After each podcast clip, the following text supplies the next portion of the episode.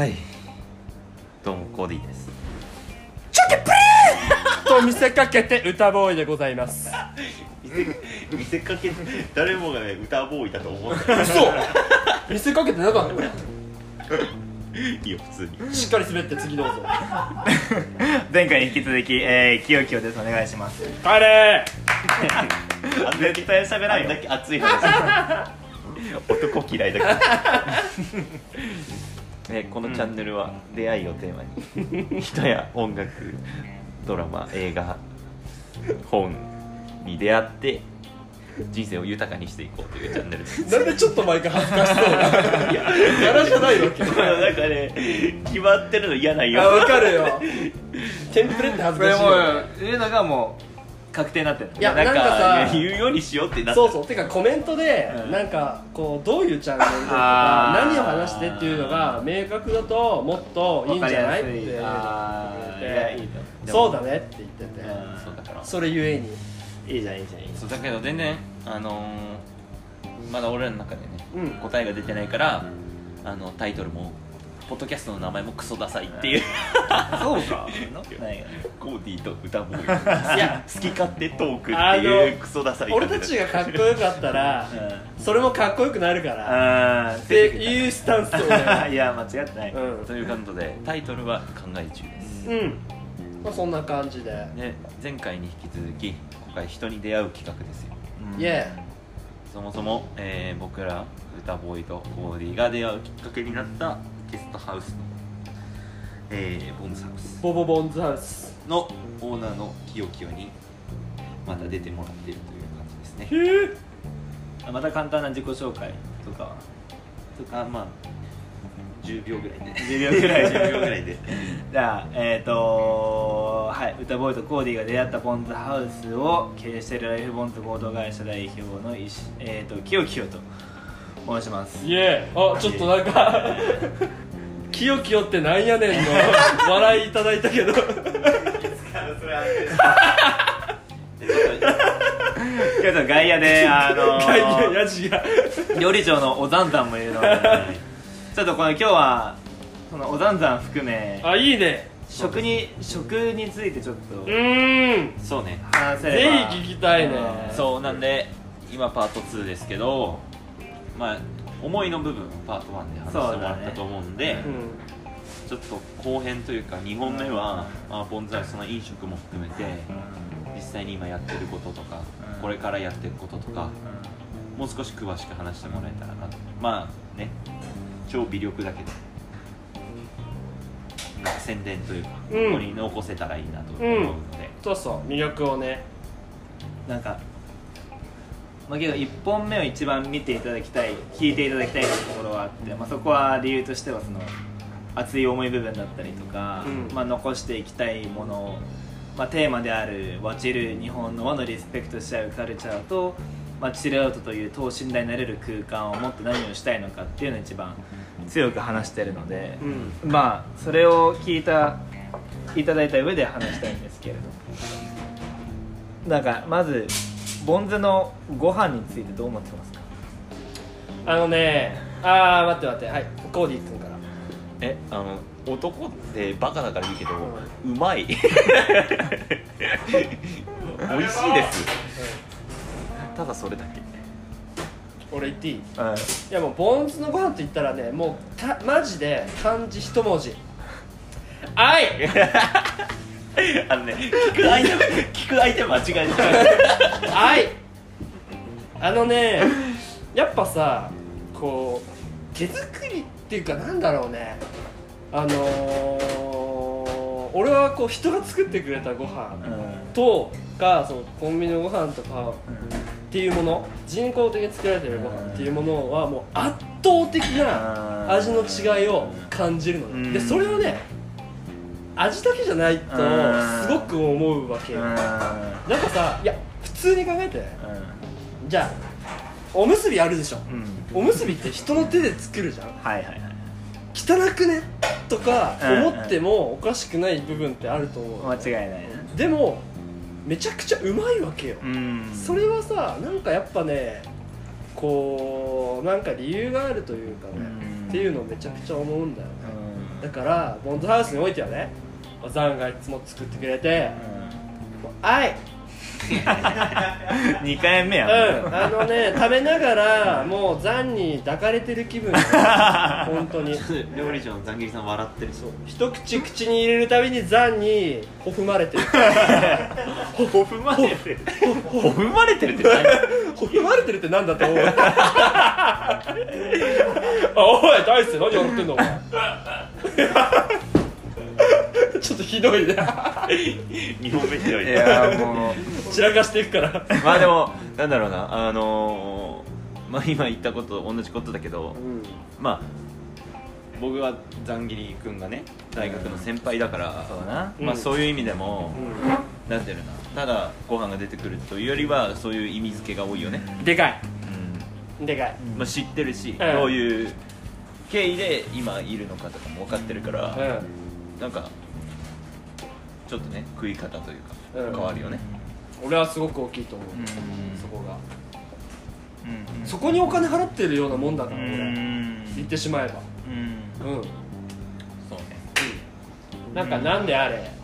ザンが作るなら、うん、何でも食いたいというか、うん、って俺は思うよ。いや、いいね、うん、マジで。いやでもこれぐらい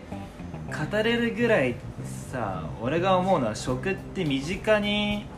あるからこそありがたみがなくなってしまう、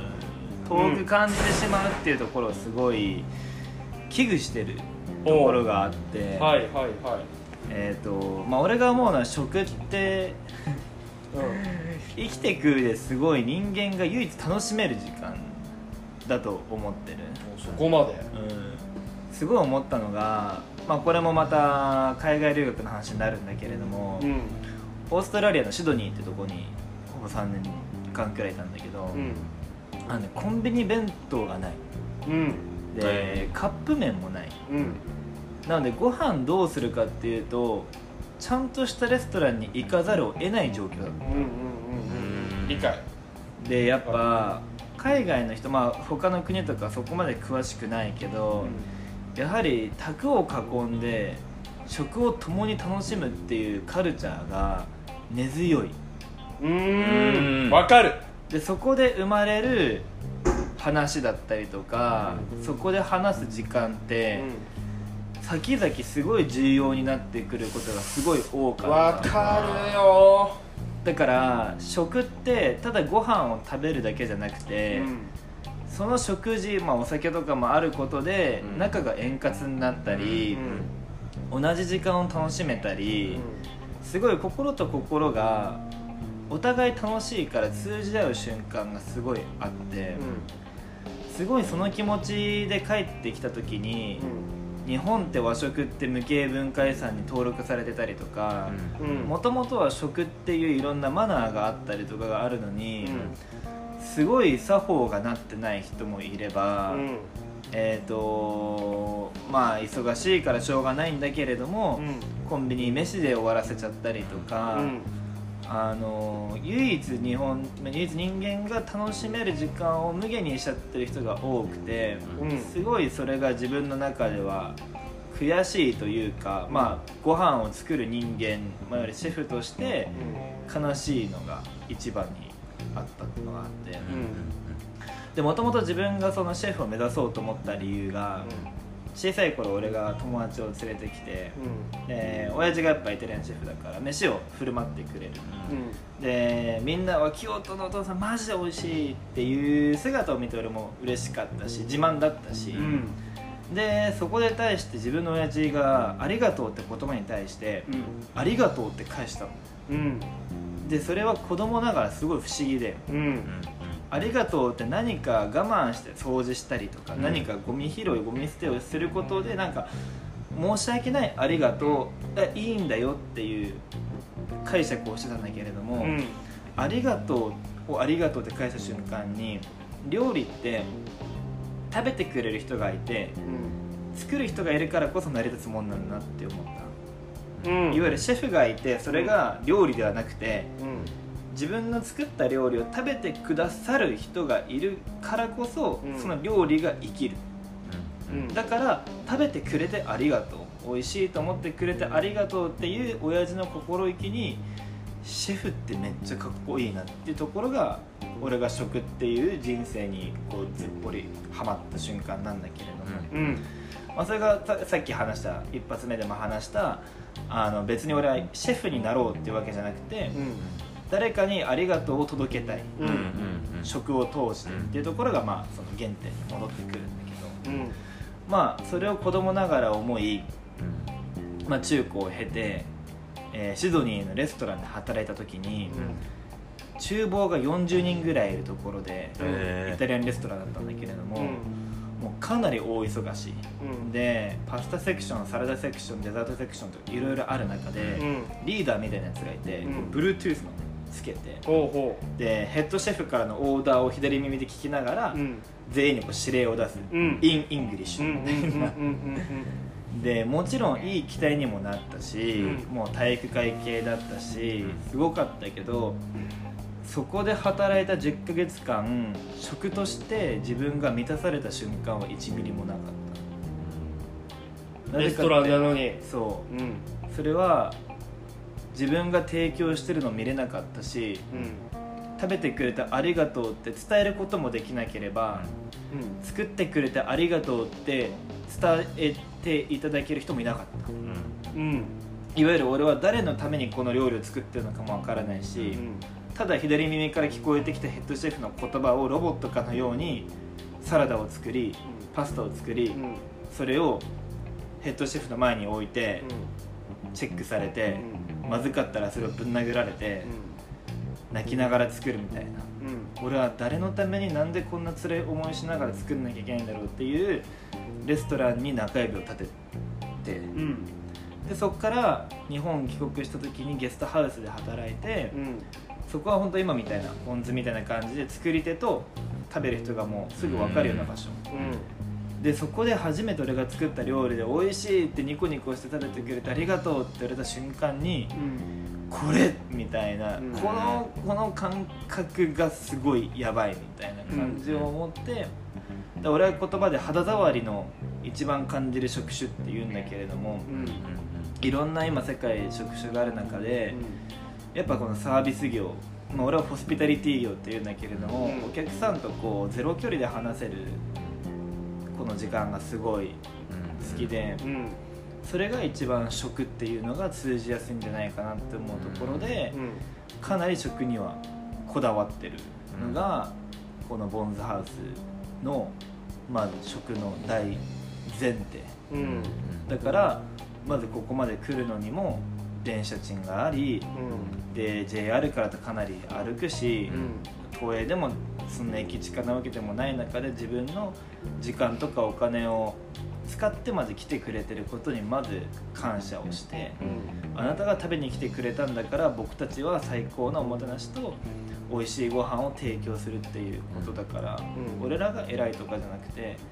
ただ淡々と来てくれたことに感謝してそれを思い届けるっていうところが、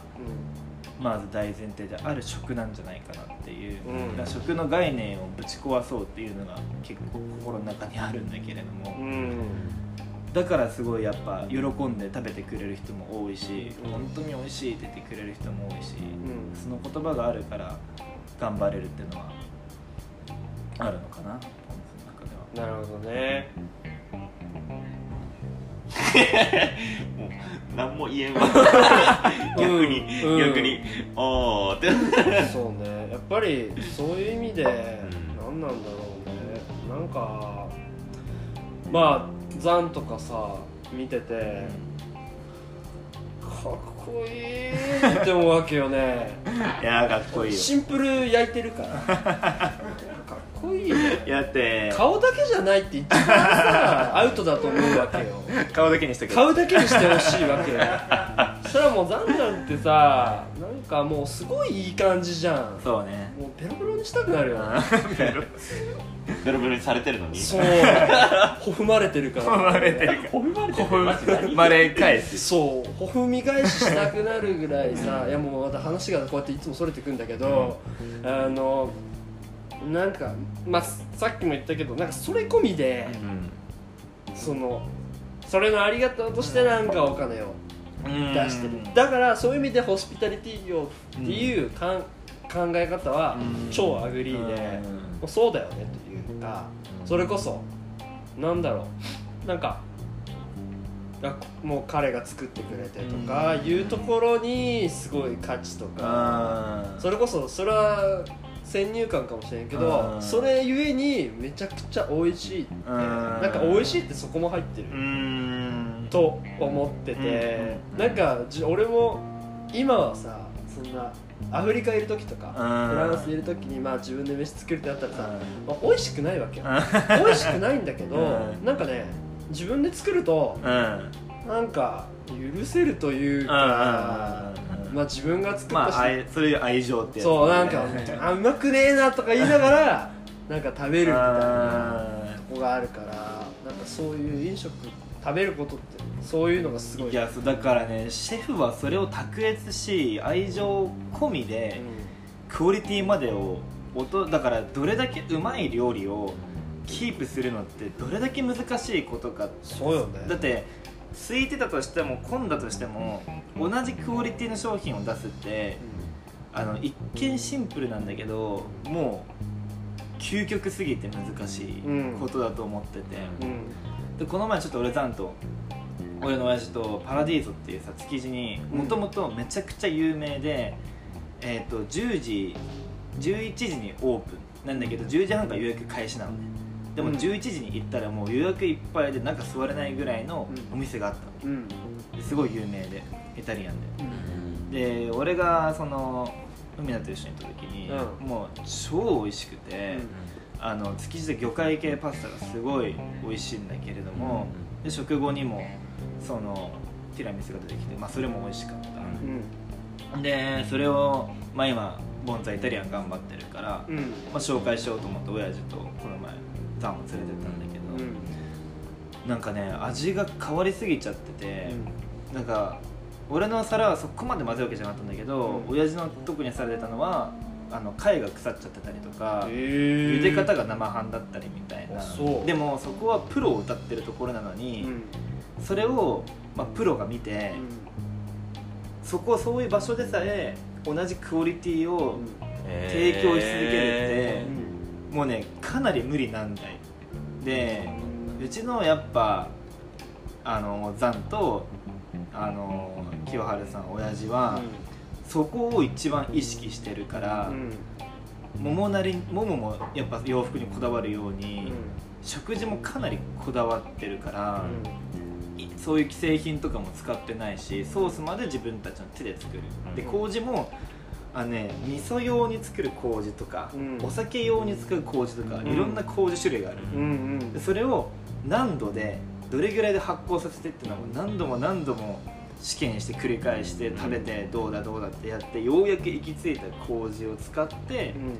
ザンとかも毎週新しいメニューを考えてもらってるんだよね、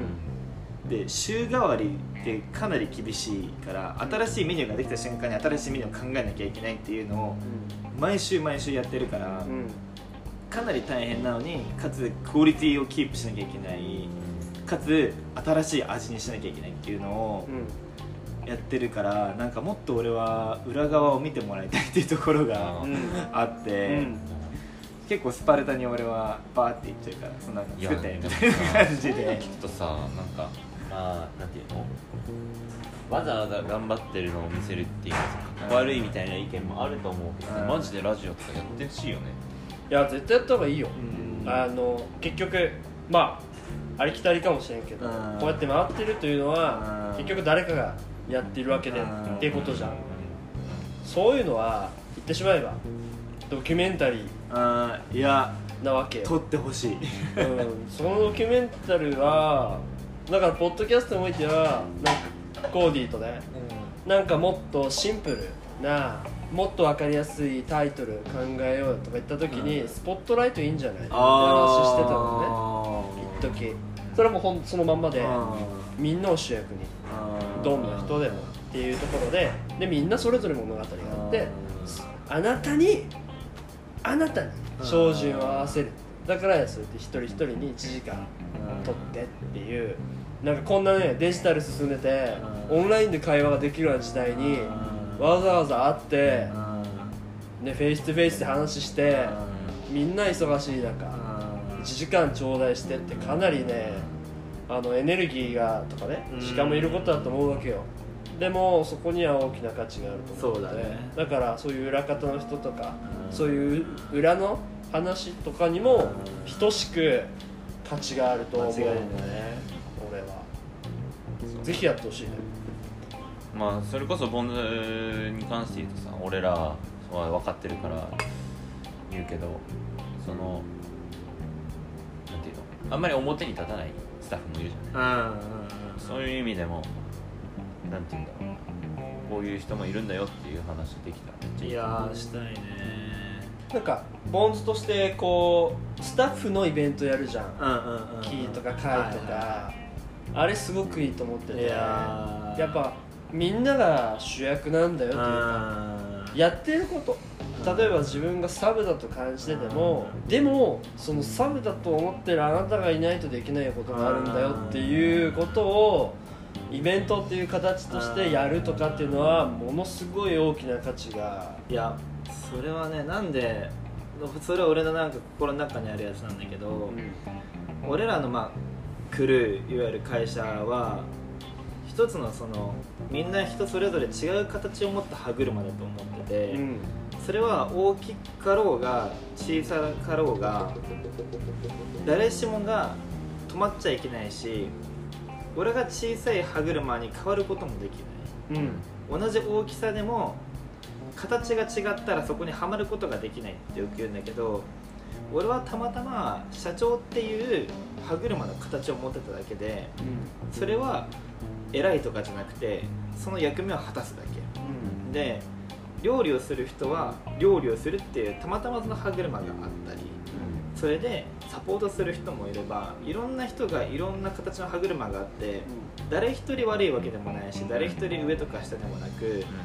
ただ淡々とその役割を果たすだけに、ここに集まってきた仲間たち、でなお言うとそこにはお客さんっていう歯車もある、でお客さんっていう歯車がなかった場合、俺らは動きが止まってしまう、お客さんがいるから俺らも動くことができる、俺らが動くからお客さんも動くことができるっていう、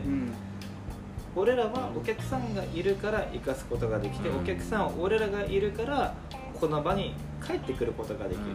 だから俺一番腹立つのはお客さんが神様とかじゃない、まあもちろんそうなんだけど、自分たちもめっちゃ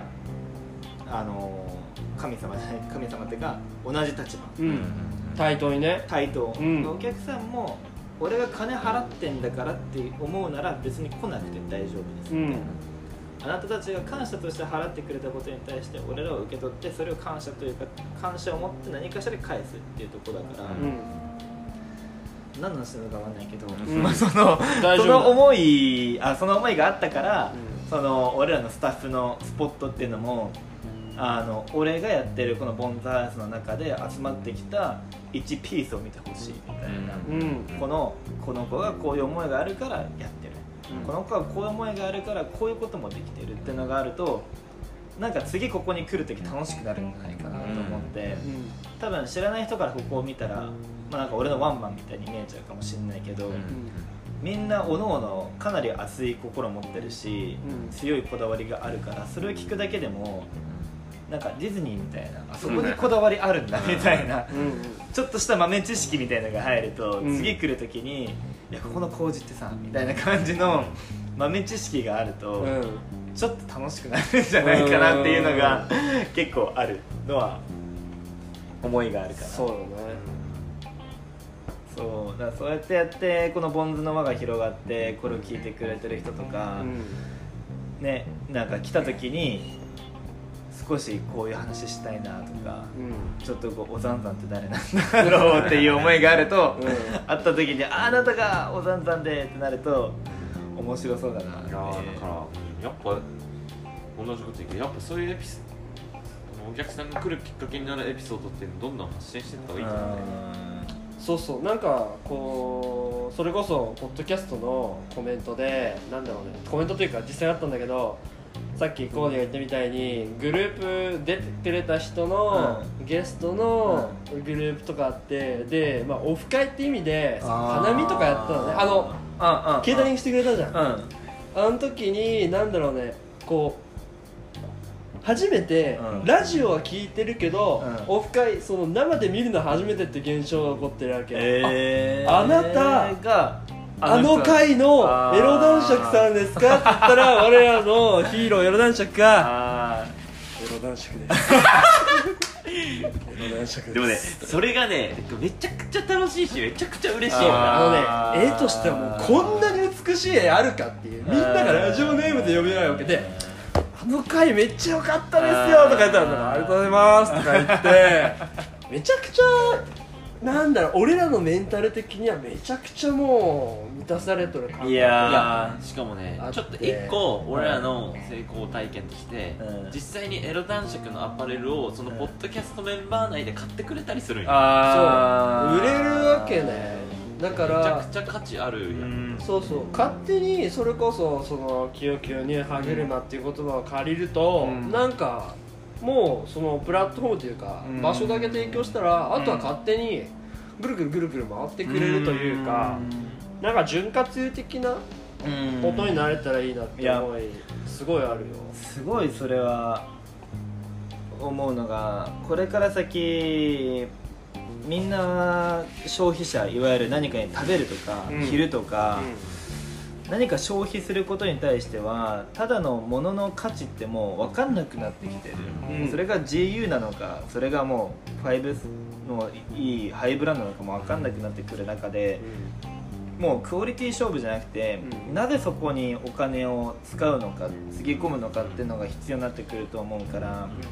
自分もだから入れたいのは自分が着る服、自分が食べるもの、美容も髪切ってくれる人全部しかり、やっぱ俺の信頼する人で形成したいと思うから、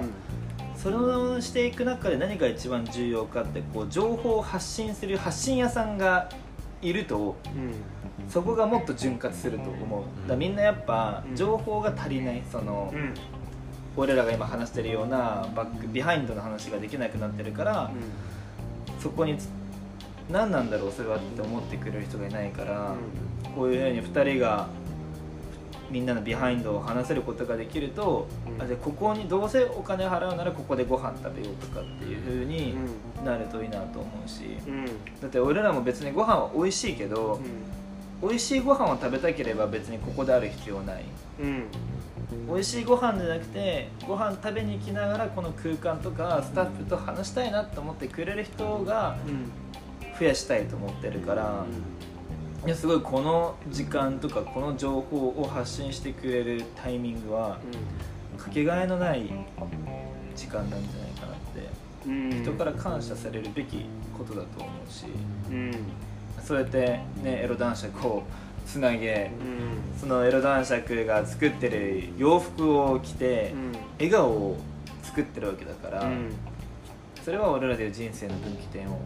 きっかけを与えてくれてる2人だと思うから、めっちゃかっこいいと思いますね。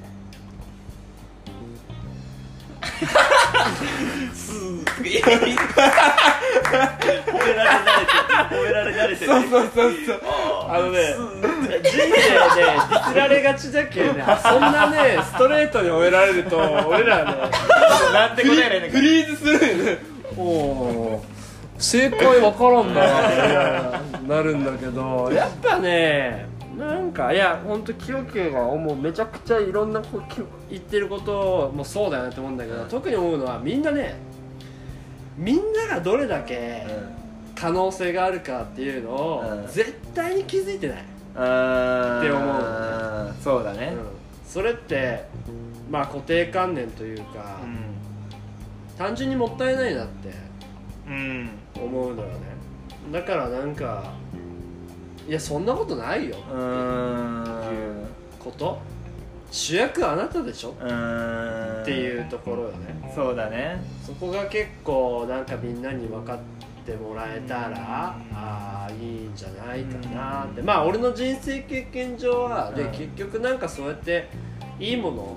結果的に提供できたら結果的に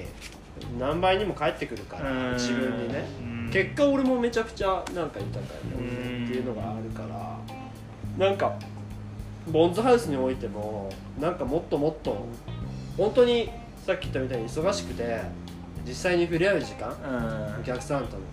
ないからって俺もずっと思ってたのよ、いた時にもったいないなというか、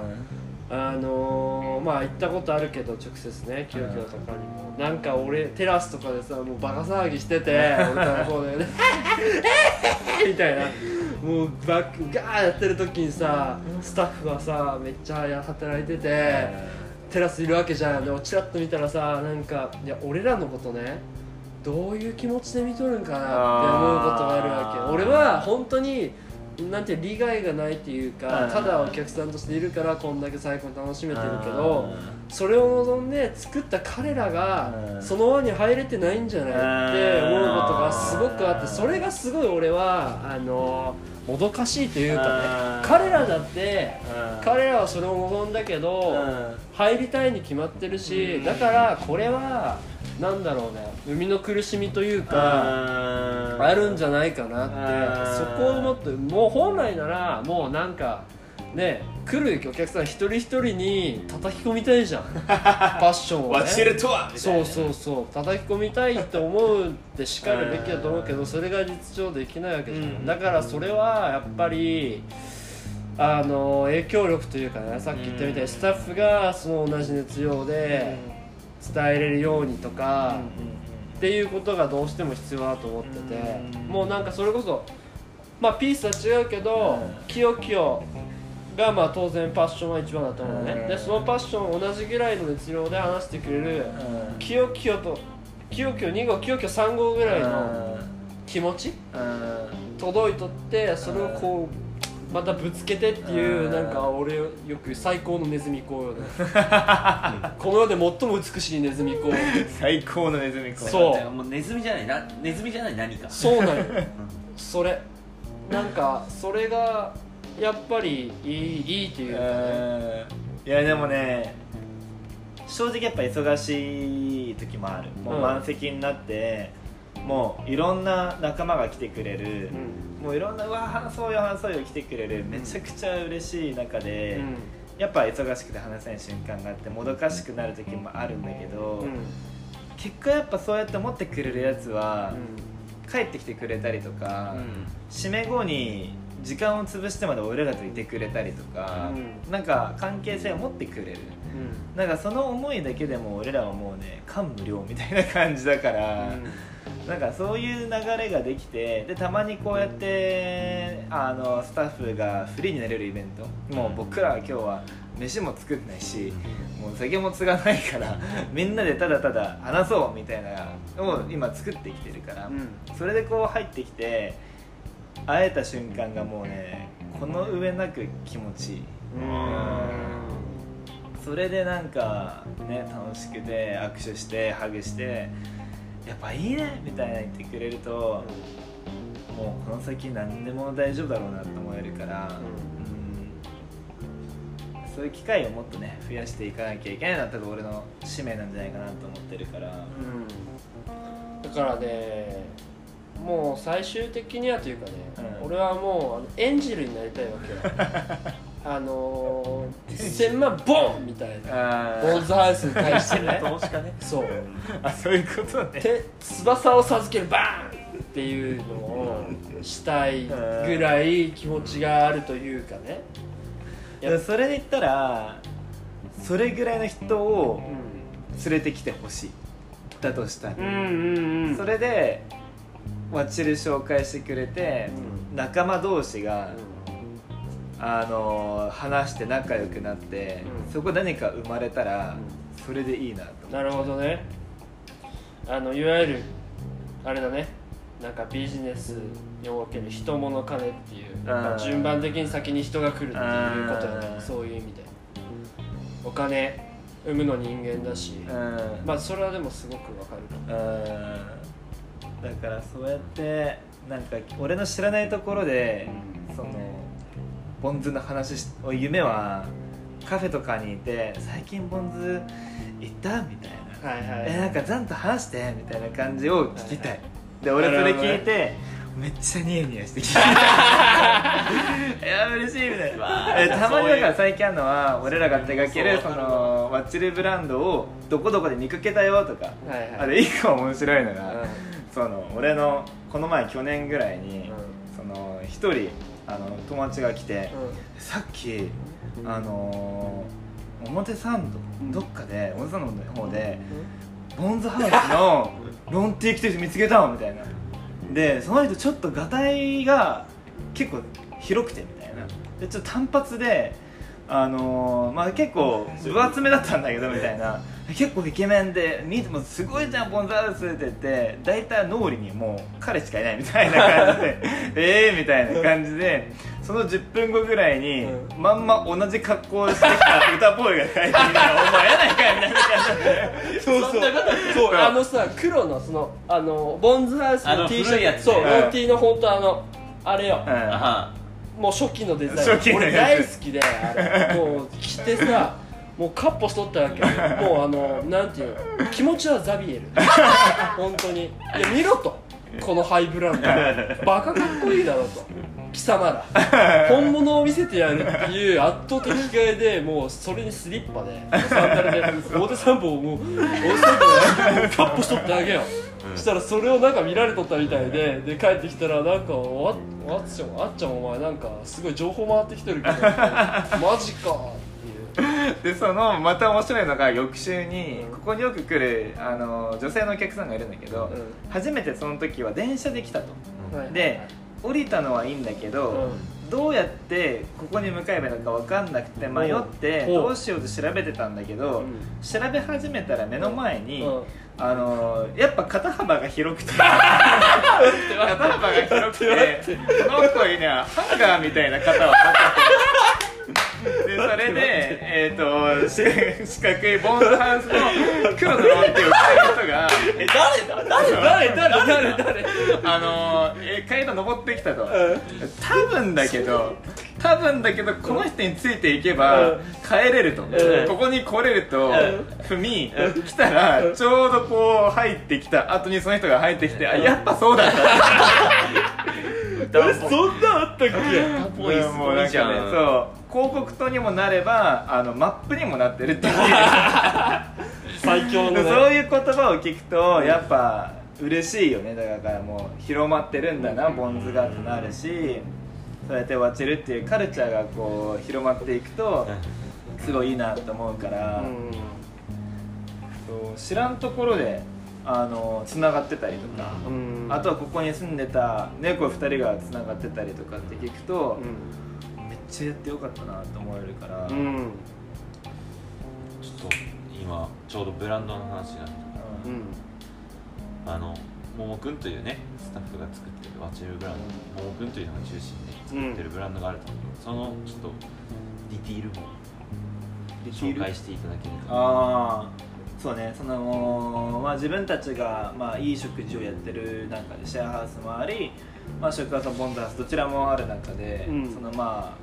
ワチルブランドというアパレルブランドを今本当に駆け出しで頑張ってるんですけれども。うん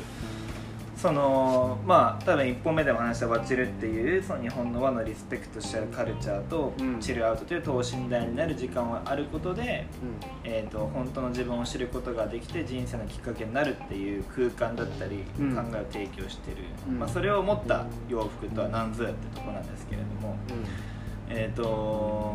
うんまあ、一枚一枚もう本気で作ってるっていうところが売りで、うんまあ、一つはシルクスクリーンっていう、うん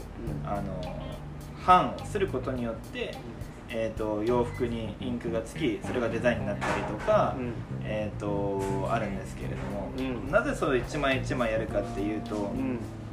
これもその食事と一緒で、うん、やっぱレベチなんだよね。既製品とその一枚に思いが入ってるか入ってないかっていう価値が、うんその価値を提供するために俺らは何をしてるかっていうと、デザインも自分たちが作り上げるし、その洋服のシルエットも自分たちが着て選ぶし、それで作戦まで自分たちがやると、でそうすることでそれを着た人がこのワチルクルーっていう活動してる仲間たちこんだけ頑張ってるから俺もそれを着ることによって今日ちょっと鏡見てあ今日俺頑張ろうって思ってもらえるようなその瞬間を提供したいと思ってる。デザインはもちろんさっきも言った食も一緒で美味しいのはもちろんデザインもかっこいいのはもちろんだけど、それ以上に伝えたいものっていうのが多く存在するっていうのがこのワチルブランド、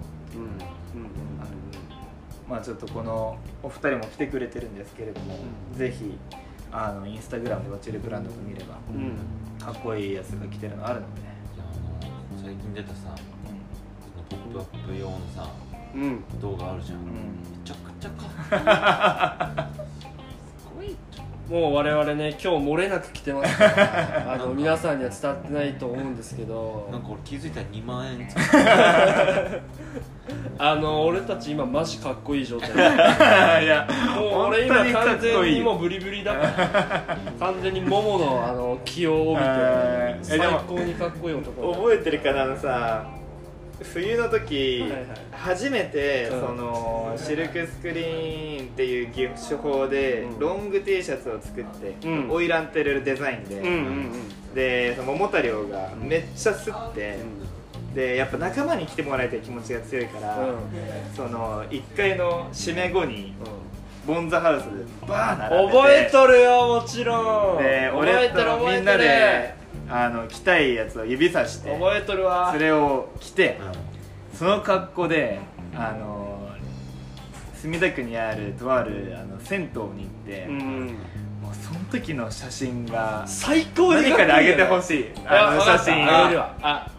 あれ歌声のさインスタの投稿に載ってる写真だね。あそうとか、そうね。ああそれ俺いないんだよなぜか。あれねめっちゃかっこいいよ。あ、ザンギリ先輩お疲れお疲れ。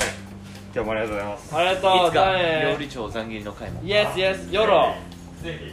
お願いします。またね僕の大学の先輩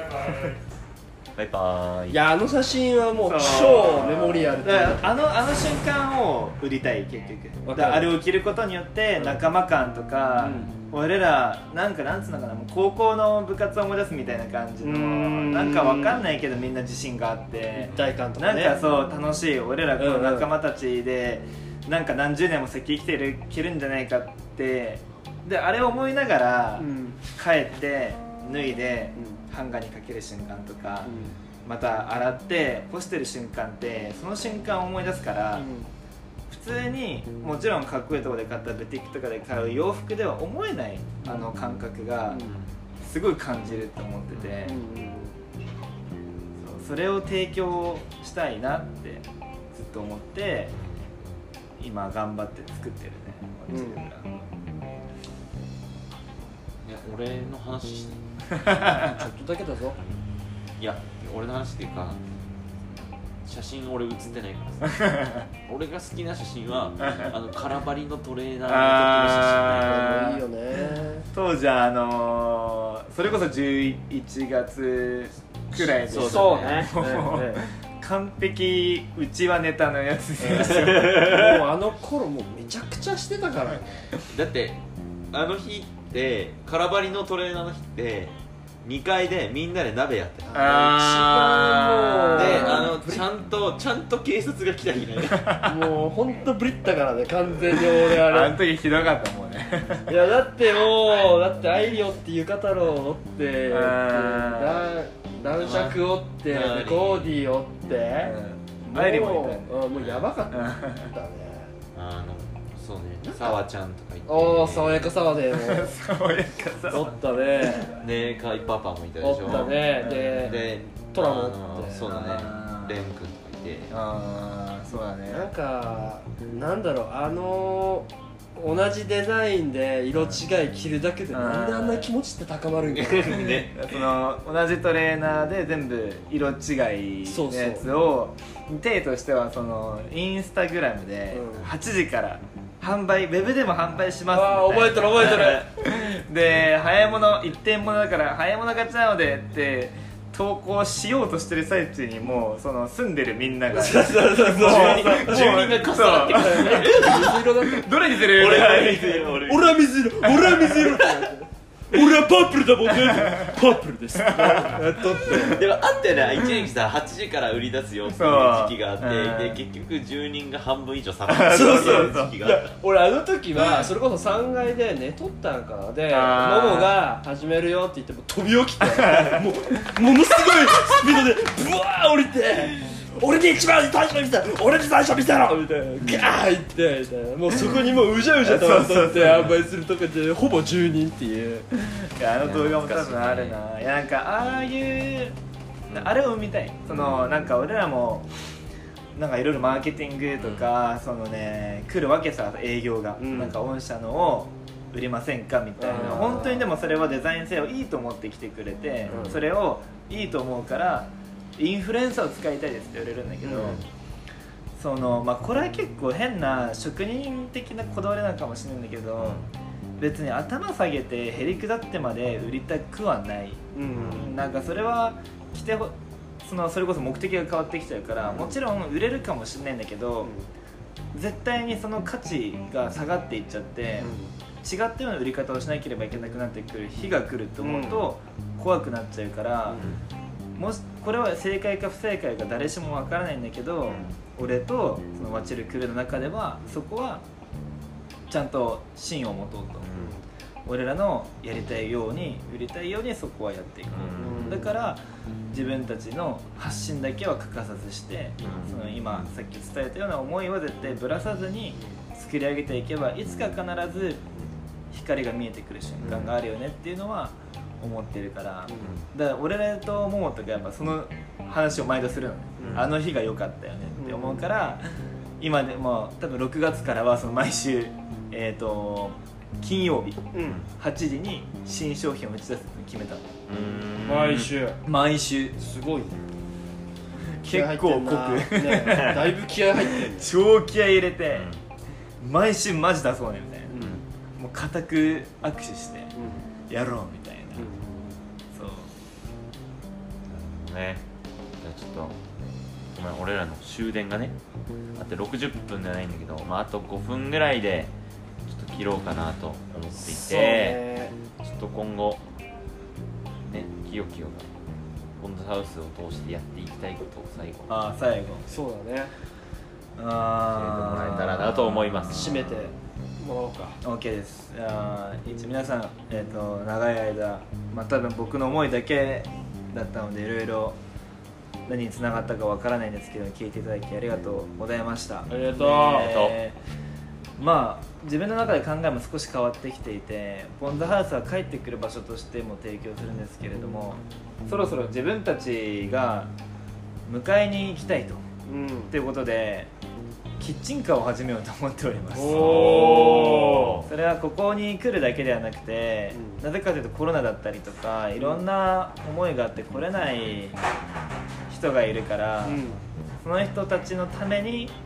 自分たちを行くと、で俺らの思いを知ってもらおうっていうフェーズに入ってきているので、ぜひこれからも触れ合う回数が多くなると思うんですけれども、そのタイミングではぜひあのキヨキヨだと言って握手してもらえると大変嬉しいと思いました。という感じですか。感謝です。ありがとう。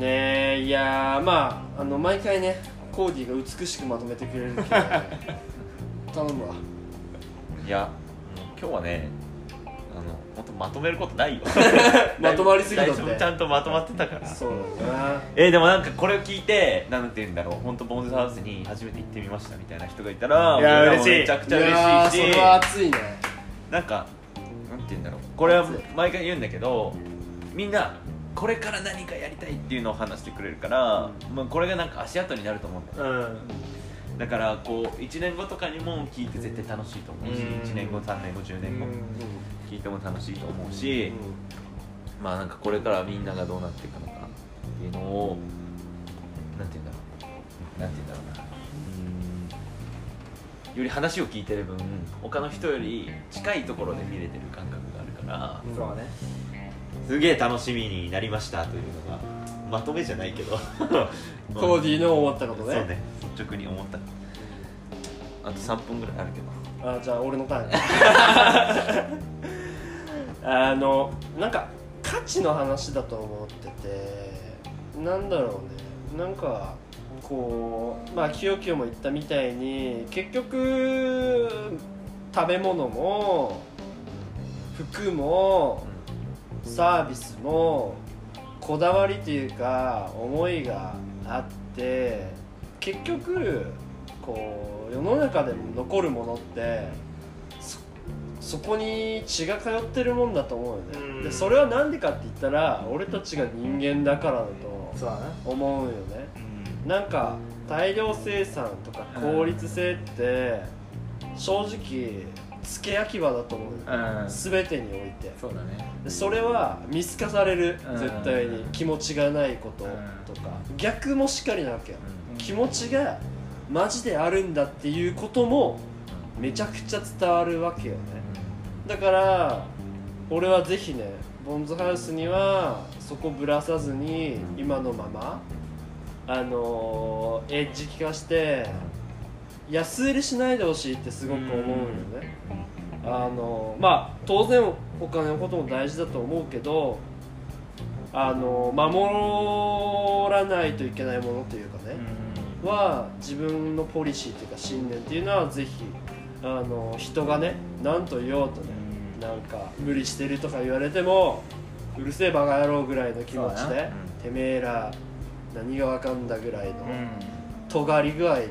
言ってくれたら俺はめちゃくちゃ嬉しいなって思うし、俺においてはそんなみんなをやっぱりキヨキヨね、ずっと俺からも応援できる立場で、かつ俺もやっぱそういい人連れてくるとかね、それは俺の人生次第だと思うから、本当に俺にボンズハウスに対して気持ちがあるんだったらいい人連れてこれる人間になれると思うね。それは一つ俺は勝手にねファンとして使命だと思ってるから頑張ろうと思う次第でございますわ。素晴らしい、ありがとうございます。いやいや、